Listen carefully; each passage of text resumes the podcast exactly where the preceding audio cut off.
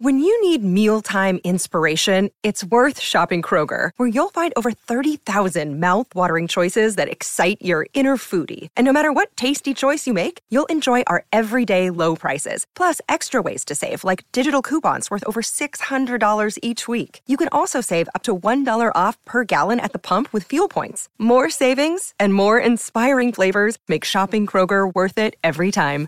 Kroger, fresh for everyone. Fuel restrictions apply. Another day is here, and you're ready for it. What to wear? Check. Breakfast, lunch, and dinner? Check. Planning for what's next and how to save for it? That's where Bank of America can help. For your financial to-dos, Bank of America has experts ready to help get you closer to your goals. Get started at one of our local financial centers or 24-7 in our mobile banking app. Find a location near you at bankofamerica.com slash talk to us. What would you like the power to do? Mobile banking requires downloading the app and is only available for select devices. Message and data rates may apply. Bank of America and a member FDIC. This podcast episode is brought to you by Coors Light. These days, everything is go, go, go. It's nonstop hustle all the time. Work, friends, family expect you to be on 24 7. Well, sometimes you just need to reach for a Coors Light because it's made to chill. Coors Light is cold lagered, cold filtered, and cold packaged. It's as crisp and refreshing as the Colorado Rockies. It is literally made to chill. Coors Light is the one I choose when I need to unwind. So when you want to hit reset, reach for the beer that's made to chill. Get Coors Light in the new look delivered straight to your door with Drizzly or Instacart. Celebrate responsibly. Coors Brewing Company, Golden, Colorado. Progressive presents The Sounds of the Old World. The year is 2019, and someone is getting up to use the bathroom at the stadium. Excuse me? Excuse me? Oh, sorry. Excuse me? You mind if I just squeeze by here? This has been The Sounds of the Old World. Brought to you by Progressive, where drivers can still switch and save like it's 2019. Quote today at progressive.com. Progressive Casualty Insurance Company and Affiliates. The Madhouse Chicago Hockey Podcast is brought to you by Triple Threat Sports. For all your team outfitting needs, call Chris at 708 478 6090. Merichka's in Crest Hill, family owned and operated since 1933. Chuck's Southern Comforts Cafe with locations in Burbank and Darien. Visit chuckscafe.com and seatgiant.com. Use promo code MADHOUSE to check out to save. Let's drop the puck. Welcome to the Madhouse Chicago Hockey Podcast with NBCChicago.com's James Neveau and 670 The Scores hockey guy, Jay Zawaski. Here rise Chicago! Welcome into our very first postseason Madhouse Chicago Hockey Podcast. I am James Neveau from NBC5 Chicago, and with me to discuss the now concluded Blackhawks season, which saw them miss the postseason for the first time in a decade, is Jay Zawaski of 670 The Score. Jay, you've got your uh, off-season look all going. I saw you went to the uh, hairstylist and got a new look going for the after the season kind of, you know, period of reflection. How are you feeling today, my friend? Uh, I'm feeling good. I found myself, I think I told you a couple podcasts ago, like, I'm not going to watch any playoffs. And then tonight I was like, are there any games on tonight? I'd really like to watch some hockey tonight. So I immediately, before the games even started, I'm back in. so uh, I'm excited about the playoffs beginning. We're going to get into that too. Um, we have not been together since John McDonough announced that Joel Quenneville and Stan Bowman would be back for next season. So that's going to be the large bulk of the first part of the show. We'll also look uh, down the line to some free agency because Stan Bowman alluded that they might have some money to be players this summer. Another thing Stan said in that regard, I want to get to uh, later on as well. And we'll also preview the playoffs and get to some other things as well. But uh, let's start off, James, with um, when last we talked, we were expecting the Hawks to make some sort of announcement on Sunday or Monday. Turns out they made that announcement the day after we recorded. Uh, John McDonough got in front of the media at practice uh, announced both Quenneville and Bowman would return. And there we were uh, with our puds in our hands, as usual, and not being able to get together for a podcast because of schedules and whatnot. But uh, here we are today discussing it. And I, I don't think it's a surprise to uh, either of us. I'll speak for myself.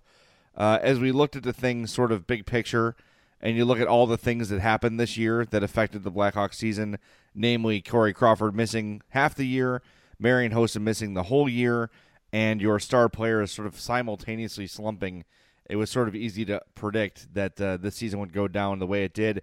And I don't know if I can bl- really blame Stan Bowman directly or Joel Quenneville directly for any of the issues that took place this that took place this year. Well, you can't blame them directly for the injuries, obviously. I mean, Corey Crawford, to a certain extent, has been a little injury prone lately, but the reality is is that it's it hasn't been anything like this. It's been like miss five games or so with whatever, and obviously he had the appendectomy as well. That's obviously not his fault, but you obviously want to have a better backup plan than the one that the Blackhawks ended up having, and we all thought that Anton Forsberg could potentially be a pretty solid backup, a la Scott Darling. Obviously, that did not work at all. Really did impact the Blackhawks, despite the fact that there was some a little bit of talk about their save percentages for a while. Toward the end of the year, it, even that just kind of became no dice. Like it just was bad to watch. It was tough to watch, and the goaltending obviously was a really big concern. And you can blame Stan a little bit for that, but it's so hard to measure that as successful when you literally have your starting goaltender miss three quarters of the season. Like that just yeah, that's not that's not going to work, and that's not something you can really hold against a GM when you're having to play a backup goaltender that much. But other stuff with the roster, just kind of the inability to kind of adapt to changing circumstances and you know, the attempt to get younger didn't really end up panning out this season. And you have guys who are starting to hit the uh, back nine of their careers, so to speak, too. So while I'm not going to blame Stan directly for the results of this season specifically, I think moving forward, he's going to end up having to be culpable if this team continues to backslide because he's the one that put them in a position where they potentially are not going to be able to make enough adjustments and enough changes to kind of stave off that decline. No, you're right about that. And I think one thing we did learn with this announcement from McDonough last week was that, for better or worse, and whether they like it or not, Joel Quenneville and Stan Bowman are linked. If there's another season next year like this year, they're both fired. I don't think there's any question about it. This year we spent a lot of time saying, would it be Q? Would it be Bowman? Would it be either, you know neither or both? I think now it's very clear that their futures are connected and they need to find a way. And it's been two guys that have not always seen eye to eye on things. Again, not that it's an aggressive dislike of each other, but their philosophies differ a little bit. They're going to have to figure it out and work together. And one thing you said, James, and, and Joel Quenneville, uh, to his credit, sort of pointed a thumb at himself uh, during the season ending press conferences and said, I, I probably should have done a better job at getting us to play more as a team.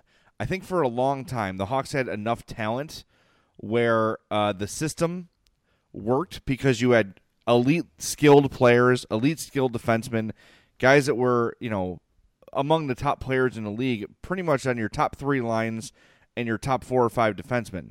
When that went away, Q didn't really adapt the system that much. I think having a more team oriented game, which we've seen lesser skilled teams do to great success in the past, maybe not Stanley Cups, but more success than what the Blackhawks had. That could be a change that Joel Quenneville can look at making, and it sounds like he's going to. I don't know what specifically that would mean necessarily, but instead of saying this is the Blackhawks system, play it, he would say, here's the guys we have. Let's make a system that works for them.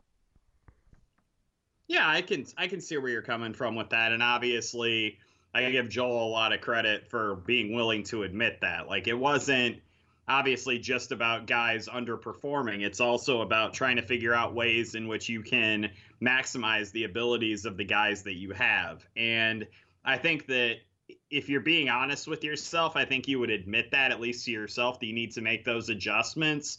But by the same token, I also do appreciate the fact, like you said, that he was willing to be a little bit uh, forthcoming with that information. And it definitely was a lot more forthcoming than he was, you know, all season long about, say, the status of Corey Crawford or even now. Like, do we really, can you say conclusively right now that Corey Crawford is going to start next season healthy? I don't think you can. No, well, Q said he's very close to returning. Um, well, yeah, you know, he said that back in like January. the season's over, Joel. You know that, right?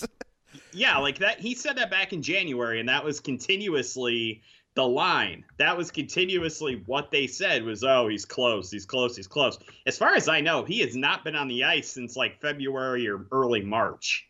Like it's been a while since Yeah. Corey Crawford was even on the ice. So you, as you go into this off season, like that's God, that has to be right there at the top of the list of concerns for next season. And I know that we could talk about scoring a little bit. You might need another forward, but we're going to get to that stuff in a little bit.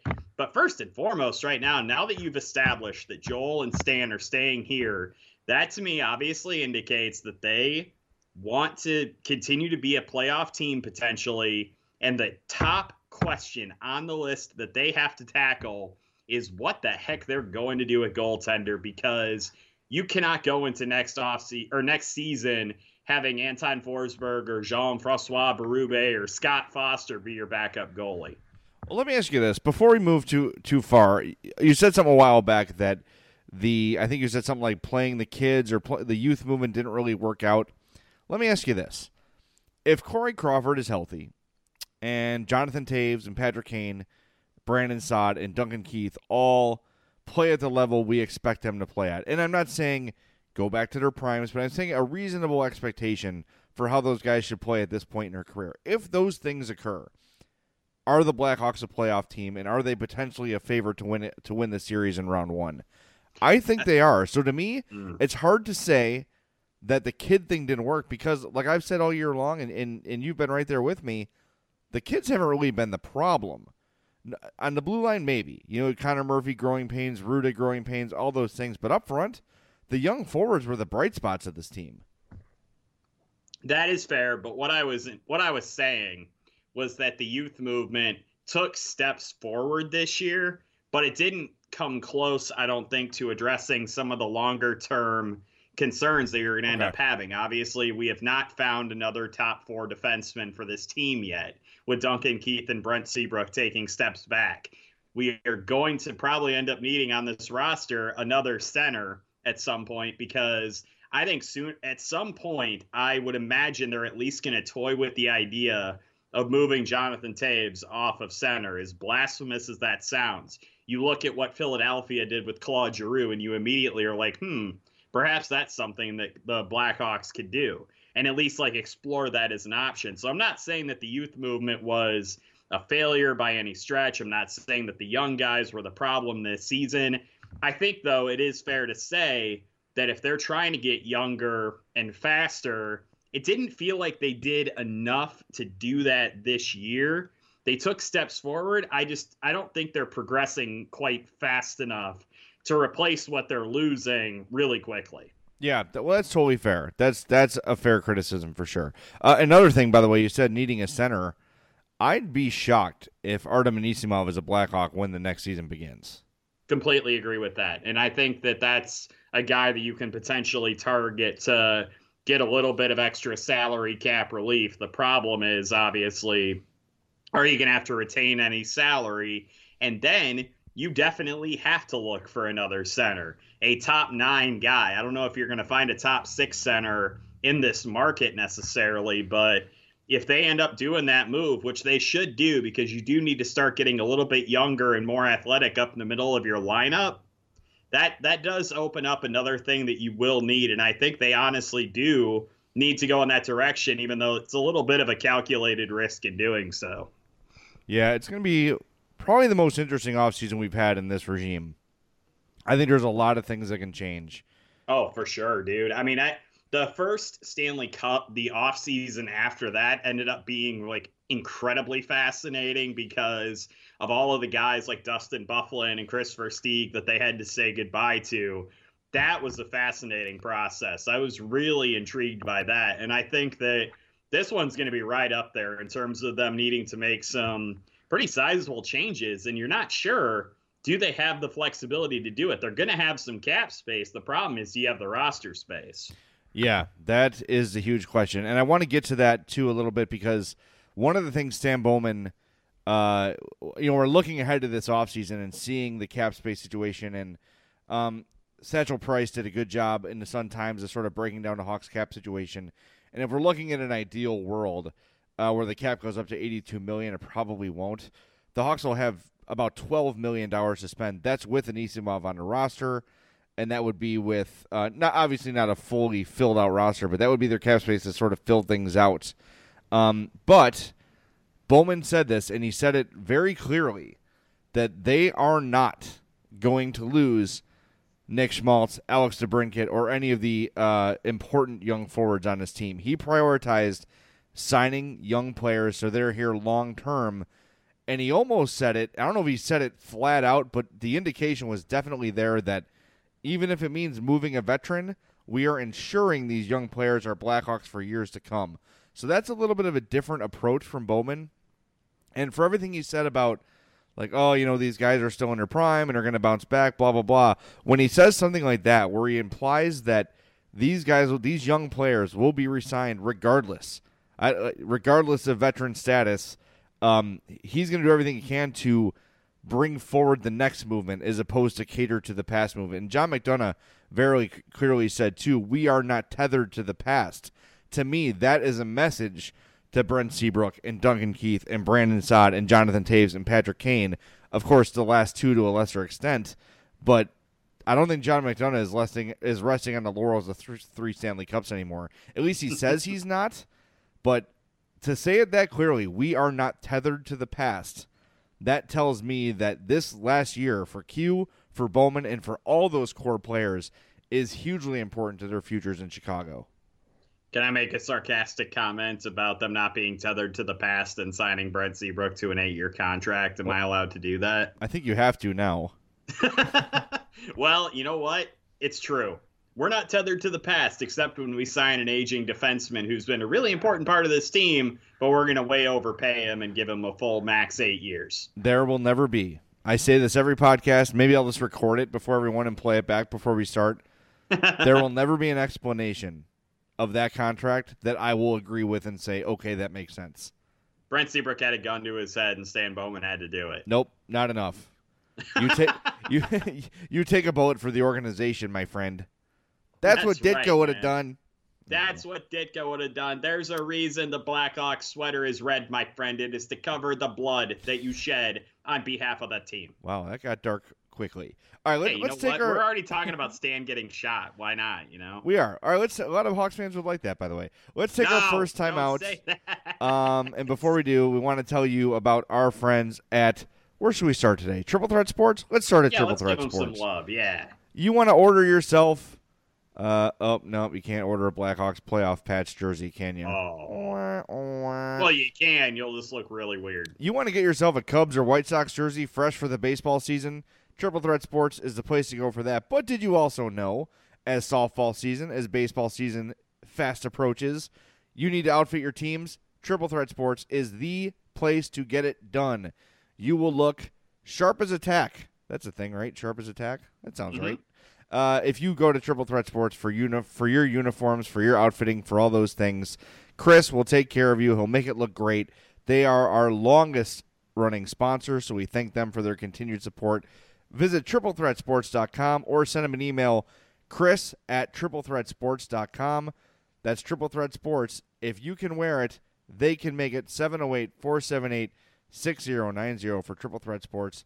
We'll be back with more on the Madhouse Chicago Hockey Podcast coming up next. Welcome back into the Madhouse Chicago Hockey Podcast. We spent the uh, first part of the podcast talking about the return of Stan Bowman and Joel Quenneville and just kind of what went wrong this season and kind of what happened to the team. And we started getting a little bit into where this team is going to need to go moving forward.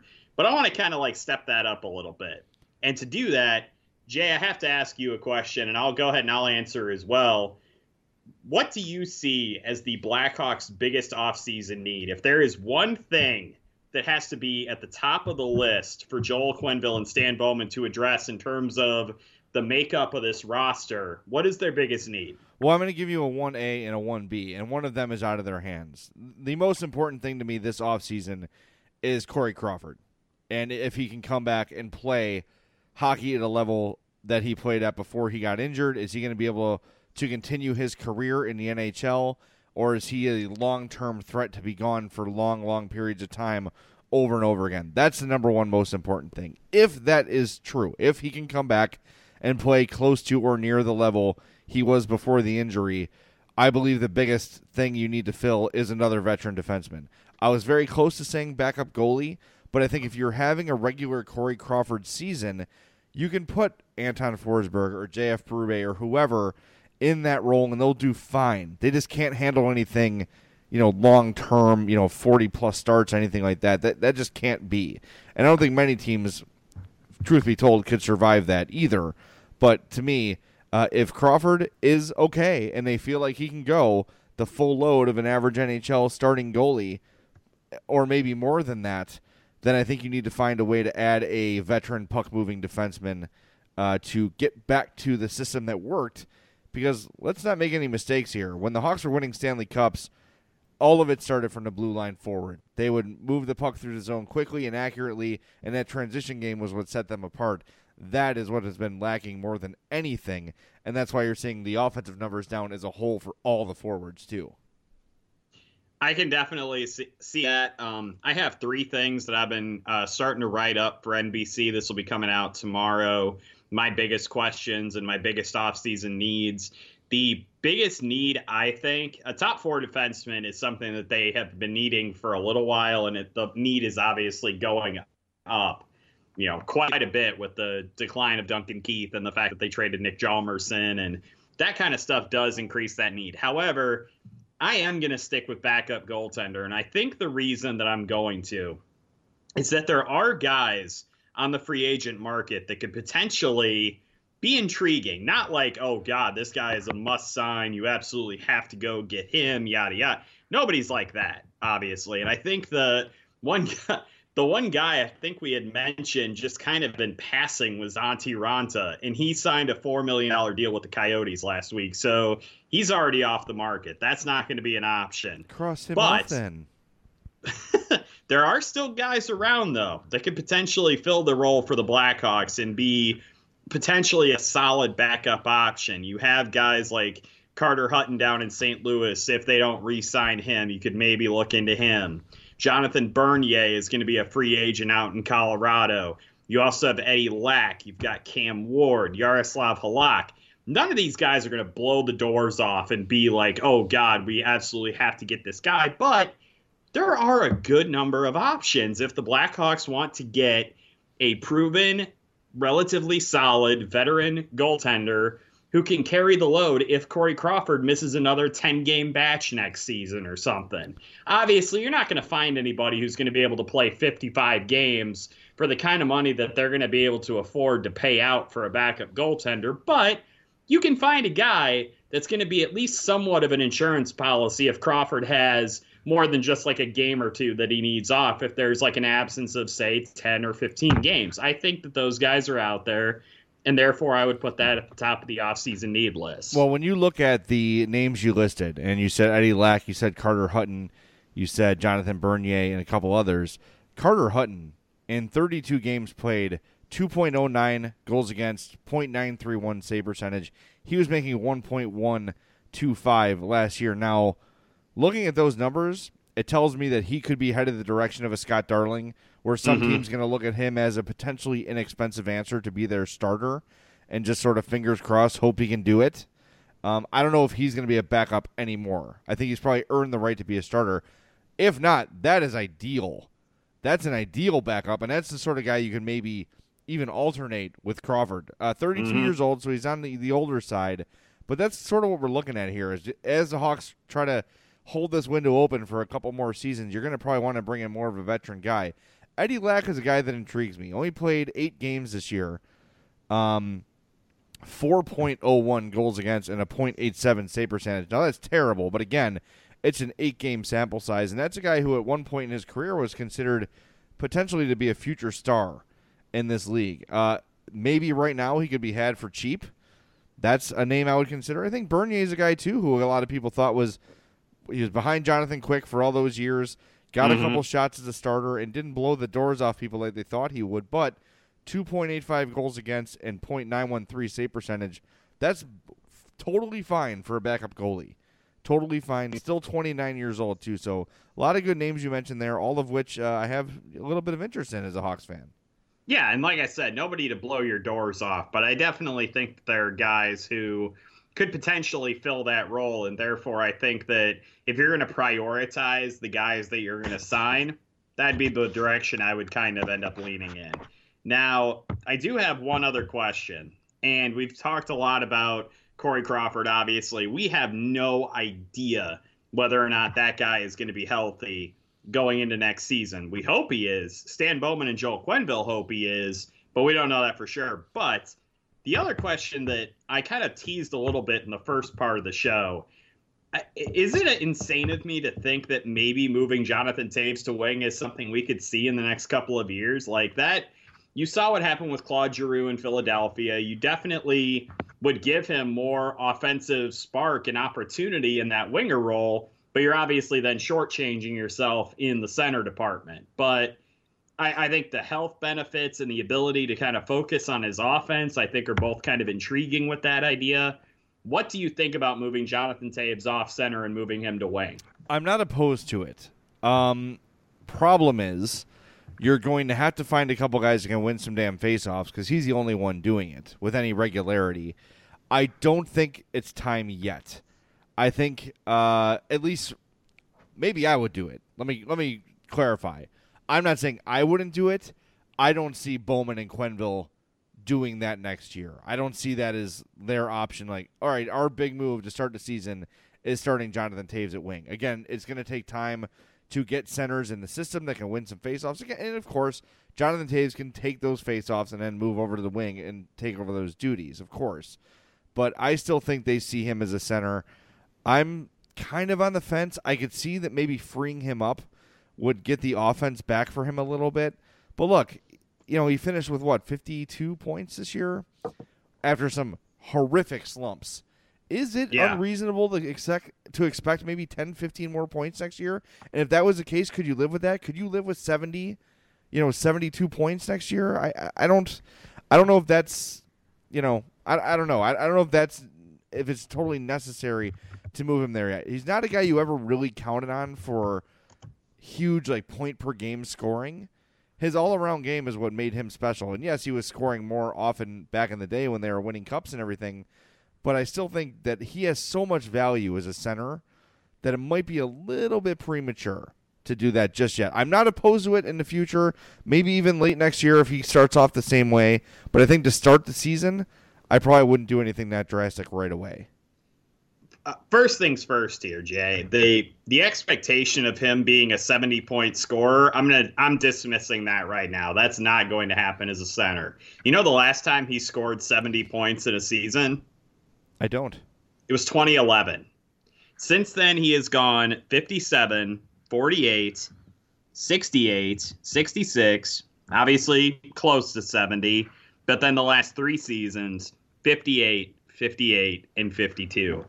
I feel like this is closer to normal than we maybe want to admit with him.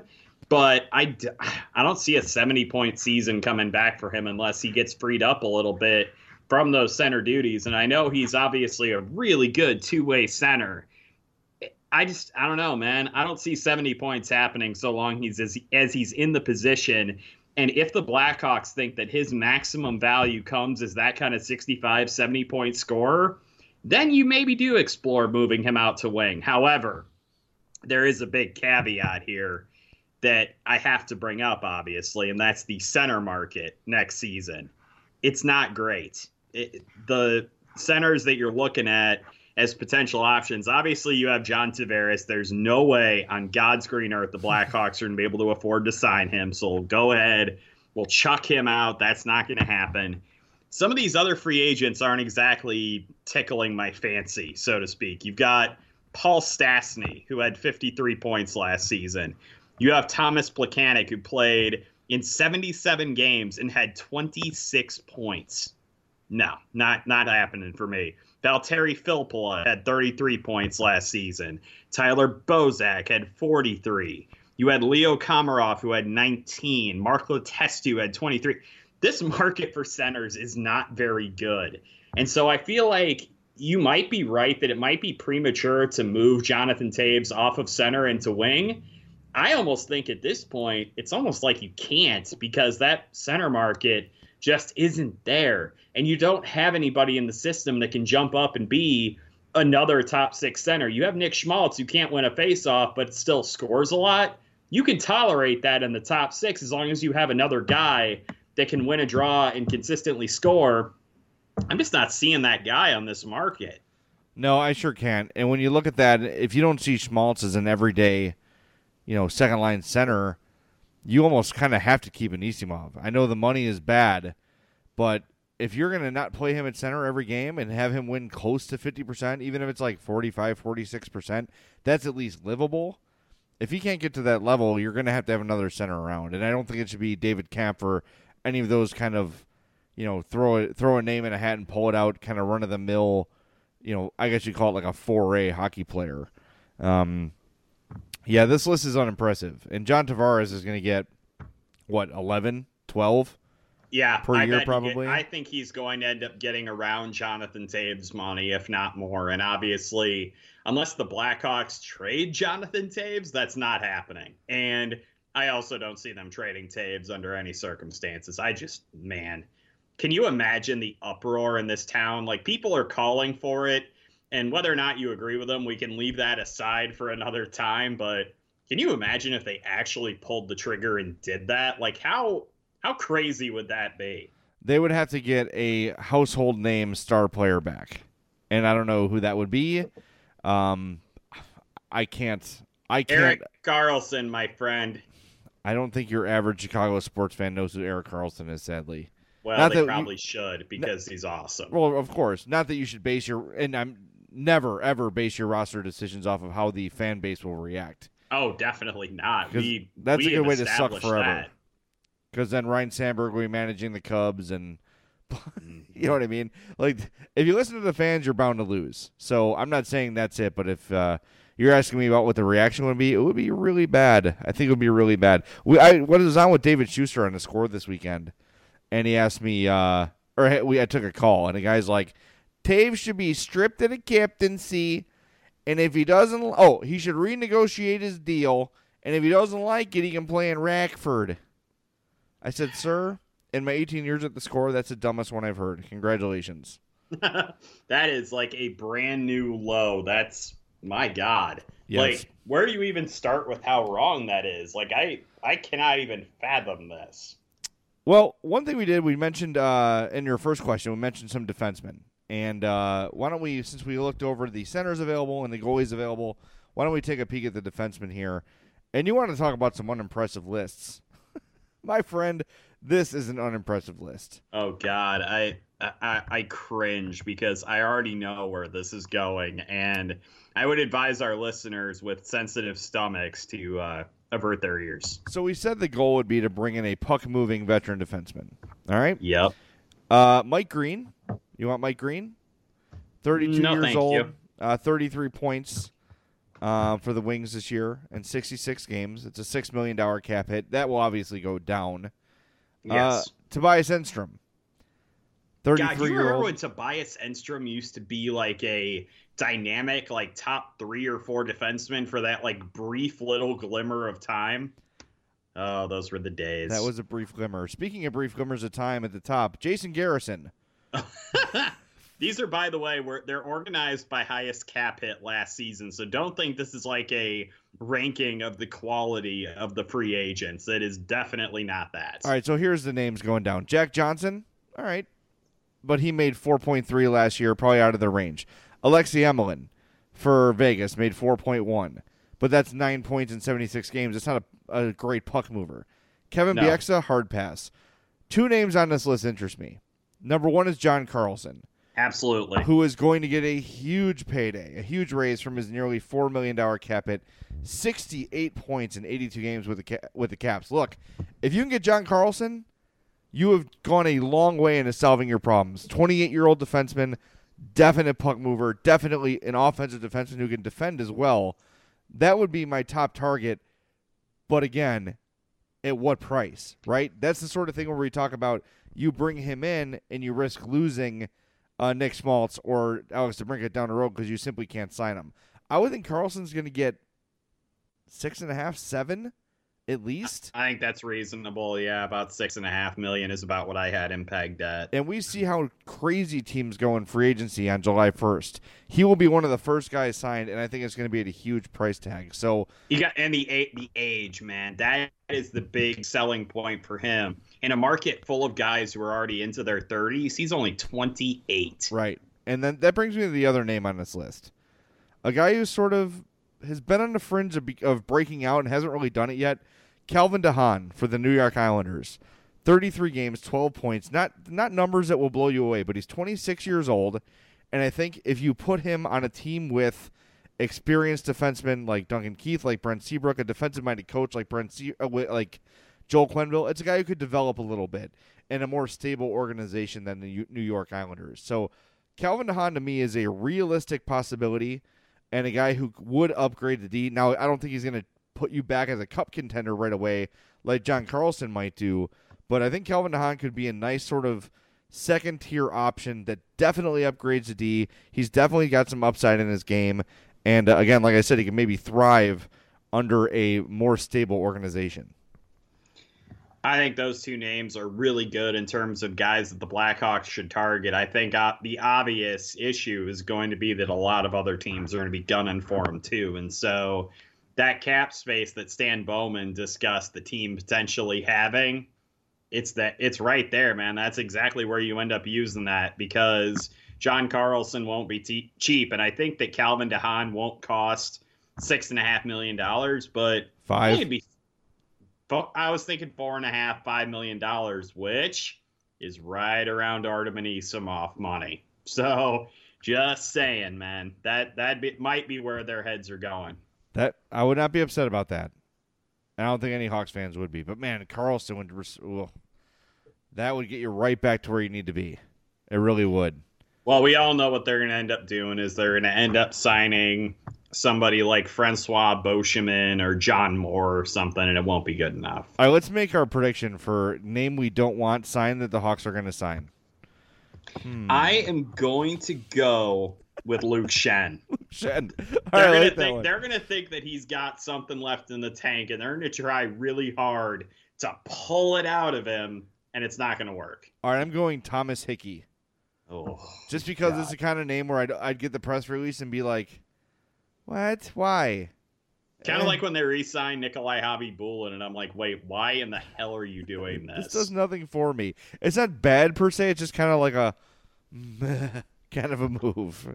Yeah, I'm just I'm telling you, Luke Schenn is the kind of guy who has the name, but not anything to go with it. He is all sizzle and no steak, my friend. All right. Well, now that we've depressed ourselves with potential Blackhawks free agents, let's take another timeout, and then we will look ahead to the Stanley Cup playoffs, which begin on Wednesday. Let's go. Let's get them started. I'm ready. I'm ready. I'm ready. But first, yes. got to tell you about our friends at Merichka's in Crest Hill. 604 Theodore Street, like I said, in Crest Hill. Family owned and operated since 1933. We've told you about the poor boys. We've told you about the steaks. We've told you about the chops. We told you about the seafood. We told you about the twice baked potato. It's time for you to get in your car and drive to Crest Hill and go to Merichka's. How many more times do we have to tell you to do this? Once you go, you will thank us. I'd say once a week, James, we get some sort of tweet or text or email saying, oh my god, I finally checked out Merichka's. You guys were totally right. I'm going to go there all the time now. It's one of my top spots in the city. No kidding. We've been telling you this for what, three seasons now. Go yeah. to Merichka's, 604 Theodore Street in Crest Hill. They're closed only on Christmas, Easter, the 4th of July, and Thanksgiving, so you have some time. Get out to Crest Hill, say hello to Joe and all the pe- great people there at Merichka's. And while you're there, sample their great craft beers or book a banquet. Why not? You have 110 friends, right? Good. They're all going to fit at Merichka's. Check them out. Merichka's, Merichka's.com or Facebook.com slash Merichka's, M E R I C H K A S. When we come back, we talk about playoff hockey as opposed to the Blackhawks on the Madhouse Chicago Hockey Podcast. The Madhouse Chicago Hockey Podcast, we've been talking about the Blackhawks, what went wrong this season, and what could go right this offseason. Please, God, let John Carlson happen. But before we go any further, we are going to talk a little bit of NHL playoffs, which unfortunately don't involve our beloveds. However, the AHL playoffs, we got to give a big shout out to the Chicago Wolves who clinched a playoff spot. We had a great event with them this season, if y'all re- will remember that. And they are poised to potentially win their second straight Central Division title. So, congratulations to the Chicago Wolves. And 45 minutes ago, with a victory over the Iowa Wild, the Rockford Ice Hogs are also playoff bound in the Calder Cup postseason. Congratulations to both of those teams. Yes, good for them. And I saw the name Cody Franson and Lance Bouma pop up today while following the Ice Hogs game along on Twitter. And I thought, I remember those guys. They were Blackhawks for a while. Yep. I, am definitely I'm looking forward to the postseason in the AHL. Seeing the Wolves play a couple times this season, both on TV and in person, they really do have a shot at winning the Calder Cup. I know that like the Toronto Marlies are an incredibly good team and they are they've been just dominant this season. And then you have several other teams like the Phantoms out in Lehigh Valley, the Toronto Marlies, the Syracuse Crunch. Those teams have all had really good seasons. Those Wolves are so difficult to beat at Allstate Arena and it could be a very fun postseason run for them. So I would highly encourage you guys if you're interested in watching some good playoff hockey, either head out to Allstate Arena or check them out on TV because I think it could be a very good spring out in Rosemont for the Wolves. See what happens when you play Brandon Pirri all the time, my friend? That's right, my friend. And also when you invite the uh, Madhouse Chicago Hockey podcast out for an event. Well, that's just good karma. All right, let's That's go right. through the uh, hockey. Ma- let's go through the playoff matchups here, and then we will uh, choose our favorite and most exciting matchups of the first round, and then give our picks for Stanley Cup champion. Uh, the first, let's start with the Eastern Conference. Uh, number one seed Tampa Bay Lightning take on the New Jersey Devils. Then you've got the Washington Capitals taking on the Columbus Blue Jackets, the Boston Bruins and the Toronto Maple Leafs, and the Pittsburgh Penguins and the Philadelphia Flyers. That's the West. I mean, that's East. Now for the Western Conference. The number one seed and President's Trophy winning Nashville Predators take on the Colorado Avalanche. Then it's the expansion Vegas Golden Knights versus the LA Kings. Then it's Anaheim hosting San Jose. And finally, the Winnipeg Jets and the Minnesota Wild in a divisional matchup. So, which of those, James, excites you the most? Dude, you remember all the years that the West was just chock full of good matchups and we kind of ignored the East? God, the shoe is on the other foot now. I think Vegas and LA could be a very intriguing series. It has that potential makeup. I think Colorado could maybe give Nashville a little bit of a challenge, but I just don't. I don't see a path to Colorado pulling, you know, a dynamite upset of like five games or whatever. Maybe a seven game knockdown, drag out brawl potentially, but those Western series just aren't doing much for me. The one that I absolutely have circled is the Boston Toronto series. I think that has all the makings of what could be an absolutely incredible classic series. You've got Boston, who is one of the best teams in the NHL this season and are one of my Stanley Cup favorites, going up against a Toronto team that's just so young and so hungry and so well coached to have those two teams going up against each other in the first round, boy, howdy, that's good, man. That's one I'm definitely looking forward to. And then, of course, the meatball in me. Pittsburgh and Philadelphia beat the hell out of each other for seven games. Let's go. I can't wait for that series either. All right, I'm with you on uh, Boston and Toronto. That's the series I'm most excited about. Um, part of me is very interested to see how the Winnipeg Jets, Jets fare in the playoffs. It's been years in the making. They have been the team that almost every year everyone says, "Look out for the Jets, look out for the Jets," and then they they fizzle out. This year they have not fizzled out. Um, I can see the Jets going a long way in the Stanley Cup playoffs. Now it's just a matter of how will they handle uh, the spotlight of the playoffs, the higher expectations for the first time. But I'm really excited to watch the Jets. And another part of me, I kind of want to see the Wild take that next step. I know they're a division rival. I know that they've got a long history with the Blackhawks, and as a Hawks supporter, we're not supposed to like them. But I think them gaining a little bit of legitimacy, like the Nashville Predators have, will be really good for the sport. They've got some big name players on there. Both of them, Suter and Parise, at the end of their careers, uh, winding things down. But still, I think that that market with that team uh, just becoming a legitimate cup contender every year would be very healthy for the sport. So that to me is another one I'm watching closely: Winnipeg and Minnesota. I, I was a little bit surprised by this. I knew Winnipeg obviously had an incredibly good season. I didn't realize they were only three points behind Nashville for the President's Trophy, and they had the second best record in the entire NHL. I didn't know that. Like, they kind of snuck up on us a little bit this season, and just top to bottom, they are a really fascinating team. Now, we talk often on this show about how the NHL can't get out of its own damn way and they can't figure out how to do anything. They have games in that Winnipeg, Minnesota series on the Golf Channel. Jay, I looked at some of the stuff that they're going up against on USA and NHL Network, and it's basically Law and Order SVU marathons on USA or six hours of NHL Tonight on the NHL Network. Why on earth would you prefer to have them on Golf Channel as opposed to either one of those networks? All right, now I've heard a lot about this. All right, so first of all, I couldn't care less. It is 2018. It is easy to find whatever you're looking for. You hit the button on your remote and say, Show me NHL hockey. And there's all the games, and you click the one you want. It's not difficult. This has been a pet peeve of mine for a long time as far as I can tell, there is one playoff game scheduled on the Golf Channel.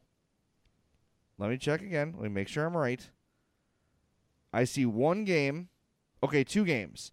Game four of Ducks Sharks and game four of Devils Lightning. Those are the two games that are on the Golf Channel throughout the entire playoffs. The rest are on CNBC, NHL Net, etc. I, it doesn't bother me at all. I know it bothers some people. It doesn't bother me at all. Again, it has become so simple to find sports or anything on your television. You don't have to get up anymore and change the clicker. You don't have to know the channel number anymore. Everything is right there for you. So I'm not going to get upset about it. Should the NHL have a better TV deal? Absolutely. But to me, it's no more inconvenient to put on the Golf Channel than it is for me to put on ESPN. It's the same amount of steps. It's the same amount of work. It takes the same amount of knowledge to make it happen. So I'm not going to get up in arms about it. I was under the impression that the Minnesota Winnipeg series was on Golf Channel. Why on earth was I lied to? I'm looking I here. It's upset uh, about this. game one CNBC, game two USA, game three USA, game four Yep. CNBC. Yeah, that all makes sense. Why was I lied to? Well, I have to like qualify this. I saw bad information on the Twitters. Well, let me qualify this. This information is on the NHL.com app, so it could very well be wrong. Because they suck. fair. Have I vented on the show about the uh, NHL.com morning email? No. Yeah. Okay. So I subscribed to this morning email. Like, oh, cool. I have like a nice little thing like with all the day's news. I can watch it on the train, catch up on everything. They send it every day, roughly around 10:30 a.m. Central. That is not helpful. That doesn't help me out. If I want to find out about the games or what happened the night before, I found out about them long ago when I was commuting at seven in the morning or eight in the morning. When those people in New York who send that email have been at work for four hours. Get the email sent overnight. Sheesh. You know what, Jay? It's called the internet. Why don't you actually like go and find this information? You know, we live in a modern age where it's all at your fingertips. Well, I, I can easily do that, but the NHL plans out. They say, look what we're doing for you. We're going to send this email every day. It's going to have all the links. You can watch all the highlights. Everything's going to be in there. It's going to be very streamlined, and I don't get it till I'm eating lunch. That's dumb. That's the most NHL thing in the world, right there. yeah.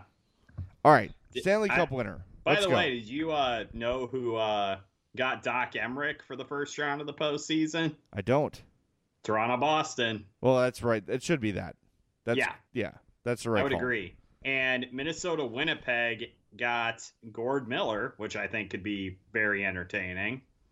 And I'm a little bit surprised that they went Kenny Alberts on Colorado Nashville. I would have thought they would have gone with him on the uh, Kings and Golden Knights or the Flyers and Penguins, but they didn't. Well, you want him on. I, I would agree with Flyers Penguins. I think you want him on. Uh, you don't want him that late. when Vegas and LA are playing. You're going to lose Kenny Albert to a large part of the country. Um, maybe they don't do Nashville, Colorado isn't going to exactly be an early start, though. half of it. Will none of it will be for Vegas and LA. That's fair. Um, and I think maybe the Pittsburgh and Philly thing could be because he's with the Rangers. Mm, I'm yeah. sure they have not thought of it as deeply as we have already, though. maybe They're I- probably like, hey, "They're- what? I'm sure know, they had. uh, put him in Cleveland. There's no team in Cleveland, Gary. oh yeah, uh, put him in Philly. Okay, sure. Yeah, I although I did see uh, AJ Mleczko is going to be on that Colorado Nashville series Oh, with good. Kenny Albert and Brian Boucher. She is so good. I that loved her Be, that should be good. on the Olympics. She was uh, outstanding, and it was. I loved my favorite moment, uh, aside from USA winning the gold medal, of course, was Pierre McGuire saying, "There's too many men on the ice. I mean, women. I mean, people." And AJ goes, "It's okay, Pierre. We call them men too." Yeah, That was really funny. that that is what they say. Like that, it's always been a question I've had. Like, do you still call in softball? Do you still say second baseman instead of second base? Like, Second base person.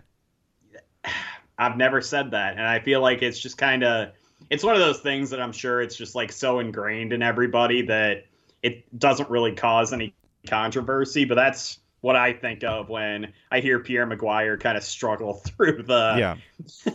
Look, I, the I, language you know me. I'm I'm an SJW. Everyone knows that. Both of us Well, are. we, it's we both reviews. are, and that's why our podcast is so highly rated. Right. Um, but I have like a level of this is too much to care about. And second baseman versus second base person is over that line of I would agree. holy crap, who could possibly care and why? Okay, let's make our Stanley Cup pick, shall we? All right, do you want to pick like who do you think's going to reach the final and then pick a winner? Let's predict our final and our winner. Yes. Let's do this. You want me to go first? Yes. All right, I am going to go with the Boston Bruins Okay. going up against the Nashville Predators. All right, I'm with you in the West. I think Nashville rolls pretty easily, actually, to the Stanley Cup final. And my Eastern Conference champion. Are you ready for this, my friend?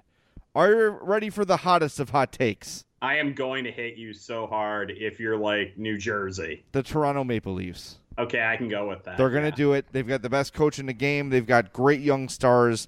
They've got a furious fan base that is ready to go, ready to win. They had their highest point total in franchise history this year. Did you know that? I did not know that. That stunned and astounded me, but that's the truth. I think the Leafs are going to win the Eastern Conference. It's going to be a spectacular, memorable run, and then the Predators are going to pace them and beat them in five. Ooh, okay. That's what I think is going to happen. yeah, so you you're picking the Nashville Predators to win the Stanley Cup? I am. As much as it pains me, and I do think if I have to pick, like someone asked me on the air with David Schuster, like who's your surprise team? I don't know if you can call the Jets a surprise, but I think they're probably the second shot coming out of the West, and if they come out, they're going to win too. I think those are the two best teams in the league right now. You do know this means that it's going to be Pittsburgh and like Of course. Anaheim, right? No, I'll be totally wrong. I picked the Hawks in seven, my friend. I'm trying to think of like the series that I would have the least amount of interest in. Anything with and the I would Devils. I would say Pittsburgh Anaheim would be up there. Oh, I just Like I gagged when you I said that. Whoa! I I, li- oh, I gagged when you said that. That sounds like awful. if, if it's Nashville, Tampa Bay, or Nashville, Toronto, I'm in. Sign me the hell up. I will watch every single minute of that series. Let me say And this. I, am sorry. Go ahead. Well, I was gonna say like the those to me are like the two best, and I'm sure the NHL is like, oh dear God, no. Yeah, no, definitely. And I have to say, this is like a really dumb thought, and I'm so I'm qualifying it, but I can't watch the Ducks because their uniforms suck. They're aesthetically offensive to me. Like they're black and gold and orange. Like, can you do something with a little more pizzazz? I had a vision. I saw a duck fly out of a tree, which I'd never seen before. But I saw a duck fly out of a tree and land on the ground. And I had a revelation. You want it to be green and orange, don't you? I want the Ducks helmets to be green, like a mallard. There you go. That's why people pay the good money to listen to the Madhouse Chicago Hockey Podcast. There is a team called like the that. Quad City Mallards, by the way. I think the uh, Ducks could potentially pull some lessons from them. Do they wear green helmets? I do not know, but I know that their primary colors are green and orange. If they don't, I'm not interested. Okay, well, I just was letting you know that you know that's somebody that Anaheim could potentially model themselves after. All right, well, anyone but their current situation because it's bad and it's ugly. All right, are you ready to do some emails finally? You don't want my Stanley Cup pick? Oh God, I thought you did it already. I suck. Nah, dude. I, I gave you my Nashville Boston. Oh yeah, and you gave me your nightmare pick. Yes. Uh, yeah, I gave you the nightmare that I do not want under any circumstances, and thus will inevitably happen. All right, go for it. By the way, I, I do want to point out, out of all the series in the first round, I I can see some upsets happening. Can you see New Jersey beating Tampa Bay in round one? Like I actually can see it, and I'm kind of stunned that I'm even like entertaining this notion. But can you? I can't answer this question because I have a visceral reaction to when I see the New Jersey Devils on television that I immediately want to turn my TV off. I know it's years of PTSD from watching the Lou Lamoriello uh, D- Devils teams and the Jacques Lemaire Ducks teams that were just so friggin' boring to watch that I just can't handle them. And Yep. my brain sees those jerseys like, "Yeah, uh, turn it off. So I have not watched enough of the Devils to make that pick. I think that maybe the two of us are maybe underrating the Lightning a little bit because they've been a really good team all year. No, And no, it- no. I, I, it's definitely not an indictment of Tampa Bay. It's just I think that New Jersey, I think, could be one of those teams that maybe sneaks up on you a little bit because no Taylor Hall them. is playing out of his freaking mind right now. That's true. Like I'm very intrigued by that matchup. Obviously, Tampa Bay's got a ton of firepower and a really good roster, but you never know what's going to happen in the postseason. And I just I look at that matchup and I go, hmm, there's at least a chance. And like I don't think there are any series where an upset would genuinely shock me. I think the only one that would even come close to qualifying for that, I think, is maybe Nashville, Colorado. I just do not see the Avalanche beating the Predators. Yeah, it, during the, their last game with the Hawks, they showed some numbers that were not very encouraging. If you're an Avalanche fan, there's definitely a correction coming because they've had like preposterous shooting percentage and just unsustainable success with the puck and luck with the puck. And I think once the playoffs start, that stuff sort of runs out. And they still got in over the Blues. Way to go, Hawks! You now salvaged. it's email time. Now that we got in our gratuitous dig at the Blues. All right, let's do it. Email the guys at madhousepod at gmail.com or follow them on Twitter at madhousepod. The email segment, as always, is brought to you by our friends at Chuck's Southern Coverage Cafe with locations in Burbank and Darien. Visit chuckscafe.com for all the info you will need. The Darien location off of I 55 and Cass Avenue. The Burbank location, 79th and Natchez and, Bur- and, Bur- and Burbank, obviously. The Burbank location would be in Burbank. That makes sense. I'm bad at my job. But if you know who's not bad at his job, Chuck Pine. He's really good at his job because he gets you excellent Cajun food, excellent barbecue, excellent Mexican. You want just your standard pub fare, the wings, the burgers, all that stuff. He'll hook you up with that too. Everything at Chuck's is incredible. Everyone that goes to Chuck's will find something they love and will want to go back time and time again. They've got the 120 Beer Club. That shows you how many beers they have on tap. Try each one of them over time, of course, not all in one sitting, and you will win a really cool prize from Chuck's. So check them out, chuckscafe.com, uh, for all their specials, for all their menus. They do differ from location to location, so make sure you head to chuckscafe.com before you head to Chuck's so you know and you can preview what you're going to want to eat. All right, my friend, are you ready for some emails? I'm always ready for emails. All right, now this email is a month old and I missed it because I'm bad. It's from Brandon. He says, At the beginning of last season, I adopted the New Jersey Devils. My reasons why. I'm a Sox fan, so obviously I like the little bastard child of a city. I thought about the Islanders, but then thought New Jersey, the bastard stepchild of New York. I like that. They were dominant in the late 90s and 2000s when I was a kid. Brodeur, Stevens, Elias, Kovalchuk, and Blackhawks legend John Madden. Last year was rough, but getting a draft lottery guy uh, like and guys like Butcher made me excited for this team. Started off super hot, but have had injuries and are slowing down. When I watch them play, I feel like I used to when I watched the Hawks. They're never out of a game. Plus the great bands that have come from New Jersey: Bouncing Souls, Misfits, Gaslight Anthem, The Boss, Bon Jovi. Go Devils! Brandon, sorry it took me so long to get your email. I suck and I'm fired. I would agree, my friend. Anything you, you want to add about the Devils? Any great New Jersey bands you want to add in there? No, I think he pretty much hit all of them. All right. I mean, yeah, it's it was well constructed. I can't believe it took you a month to come at us with that uh, kind of thing. Yeah, uh, I'm the worst. Ryan, uh, Guerico, Guercio, Guercio. Let me know if I said that right, Ryan. I like to get last names right. Ucio? Guercio, G U E R C I O. Oh, okay. Guercio. What else could it be? He says, first of all, I'd like to say I'm a big Brent Seabrook supporter and believe he has a spot on this team for the near future. His contract makes him impossible to move, but I also feel he's still a capable 4 5 6 D man and can be put in the right spots to succeed. Looking at the free agent crop of defensemen, the only one that stands out is John Carlson, who we discussed earlier, who, if he hits the open market, will start a bidding war. Chara and Green are too old for the Hawks to consider for their price. Would the Blackhawks consider approaching Seabrook to renegotiate his contract? They can't do that. I realize no professional player would want to take less, blah, blah, blah. Yeah, you cannot renegotiate your deal at all. The deals are locked in. You can retire. If Brent Seabrook wants to retire, that's a renegotiation. but but there's no like restructuring or, or, renegotiation because the Hawks would have revisited that dozens of times over the last 10 years to keep players they wanted to keep. Yeah, those contracts are guaranteed and cannot be edited. About the only thing that you have the option to do is you can do a buyout, but that is just prolonging the agony even longer. Uh, he goes on here with Toews and Schmaltz slotting in as your top two centers. They would should look to trade an Anisimov and possibly a current D or asset for a top four defenseman. Realistically, he's an experienced second line center that many teams would be happy to have, but he should be playing on the third line behind both Toews and Schmaltz.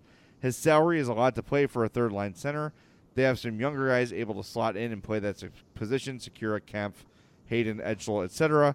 And they can easily sign a vet in free agency for one to three million to fill that role. With the combo of the Seabrook pay cut, can't do that, and an Anisimov trade and the upcoming cap flexibility, the Hawks could realistically add two top four defensemen and still have enough room to keep Hossa on the roster if he decides he wants to go one last time at a cup. That also will not happen. Stan Bowman squashed that very quickly uh, in the meetings this weekend. Oh, I didn't even hear that bit of it. Uh, I had listened to a good chunk of it. I must have missed the host part. But yeah, he yeah, said I mean, his status has not changed. Yeah, I I honestly could see them potentially trying to package an Anisimov for a top four defenseman. I just don't know who bites on that. By the way, I want to say, speaking of things that were said by Stan Bowman, when he said Schmaltz and DeBrincat, he also said Hinostroza. He sees Hinostroza as one of those future pieces of the team. So that's important to note. That's another guy that he has identified as important and needing to lock up long term for the uh, future of the team. All right, last email of the show comes from Alex B. He says, Hello, James and Jay. How are y'all doing? We're fine. He says, What was your favorite memory or moment from the season? Obviously, taking those two points from the Blues at the very end to uh, make their playoff uh, situation more difficult. And of course, they didn't get in. And game one, where they smoked the Penguins. That was a lot of fun. Uh, he says, "Do you think the Hawks will find try to find another backup goalie, or stick with what they got and improve the defense? Both, as we discussed. They will absolutely try to do both, and I think the backup goaltender position, I do see them addressing. Yes. Here's his here's his big question. He says, "What is the most outrageous offseason move you could see happening?" Oh, oh God. well, here's here's what's gonna happen, guys. Vegas is going to somehow win the Stanley Cup, and then they're going to go out and get Erik Karlsson from the Senators, and everyone's heads are going to, going to collectively blow up.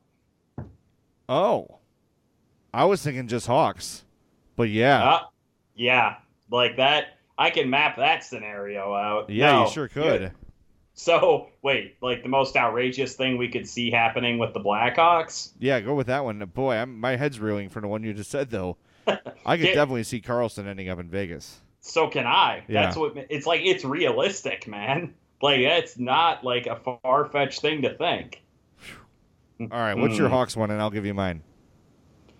I think the craziest thing I could see them doing is all of a sudden pulling an about face and trading Patrick Kane. Like I just I cannot imagine that potentially happening, but if you want outrageous, that would definitely qualify. That to me is a little too outrageous. I would be shocked as hell if that happened. Oh, me too. But he said outrageous, man. I'm not sure. gonna go like oh, they're gonna trade Marian Hossa's cap hit. Like, pfft, come on, go big or go home, man. All right, well, I think the most realistically outrageous thing, I think there's a percentage chance that they would consider moving Brandon Saad. There you go. That's a that's a good, at least mildly realistic thing. And I don't I don't want them to because I feel like his value will never be lower than it is now. And we talked about a correction coming for the Avalanche to the negative. A correction for Brandon Saad is coming to the positive too. Remember, the first part of this year, we thought he was going to be a 35 40 goal scorer.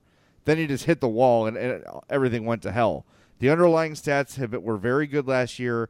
All signs indicate that Brandon Saad will bounce back to what we expected him to be when he signed with the Blackhawks. So, that said, I do think there's a small percentage chance the Blackhawks would consider it. Again, not saying they should, not saying I would, but I think there is a small, small, small glimmer of a chance that the Hawks would consider it for the right return.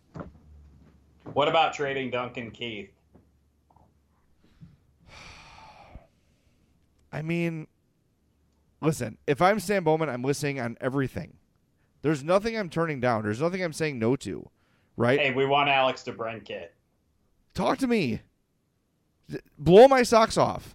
If they can find someone, I love Alex DeBrincat. You know that. He's he's a North American Tavo to me. I love the kid. I think he's gonna be a total star. But to me, short of Hall of Fame for sure talent, you you listen on everybody. If someone's going to blow you away and give you a potential franchise cha- change, changing player for DeBrincat, you listen.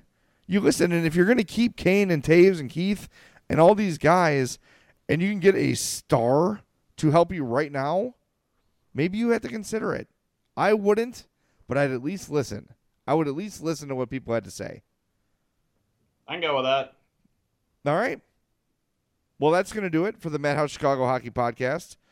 Very happy the playoffs are underway. Thank you all for joining us. I know this was a long episode, got longer than I thought it would be, but that's a good thing. We had a ton to talk about today. And uh, always, if you want to email us, madhousepod at gmail.com, we do our very best to get to each and every one of them, as long as they're not overly redundant with what we did during the episode, obviously. Um, we try to get all those questions answered. So hit us up there. And until next time, we'll probably get back to our once per week schedule here, James, um, as the playoffs roll on, and then when the summer hits, after free agency and everything, and the draft, we'll probably we'll break it up, but we'll we'll get to, we'll cross that bridge when we get there. But for now, thanks for listening to the Madhouse Chicago Hockey Podcast, which has been brought to you by Triple Threat Sports. For all your team outfitting needs, call Chris 708 478 6090.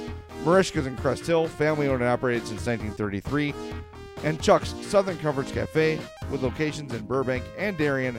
Visit chuckscafe.com.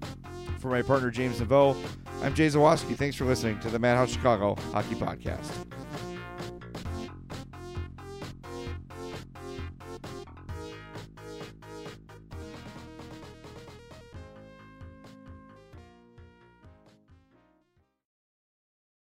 If you look around, you'll see the world can be pretty smart. Okay, very smart. At Capella University, we think education should be smart too. That's why we're reshaping online learning with our FlexPath format. You can set your own deadlines, take classes at your own pace, even leverage your previous experience to move faster. So when it comes to earning your bachelor's degree, you know what kind of choice to make. A smart one. Visit capella.edu to learn more. Capella University. Don't just learn, learn smarter. If you look around, you'll see the world can be pretty smart. Okay, very smart. At Capella University, we think education should be smart too. That's why we're reshaping online learning with our FlexPath format. You can set your own deadlines, take classes at your own pace, even leverage your previous experience to move faster. So when it comes to earning your bachelor's degree, you know what kind of choice to make. A smart one. Visit capella.edu to learn more. Capella University. Don't just learn, learn smarter.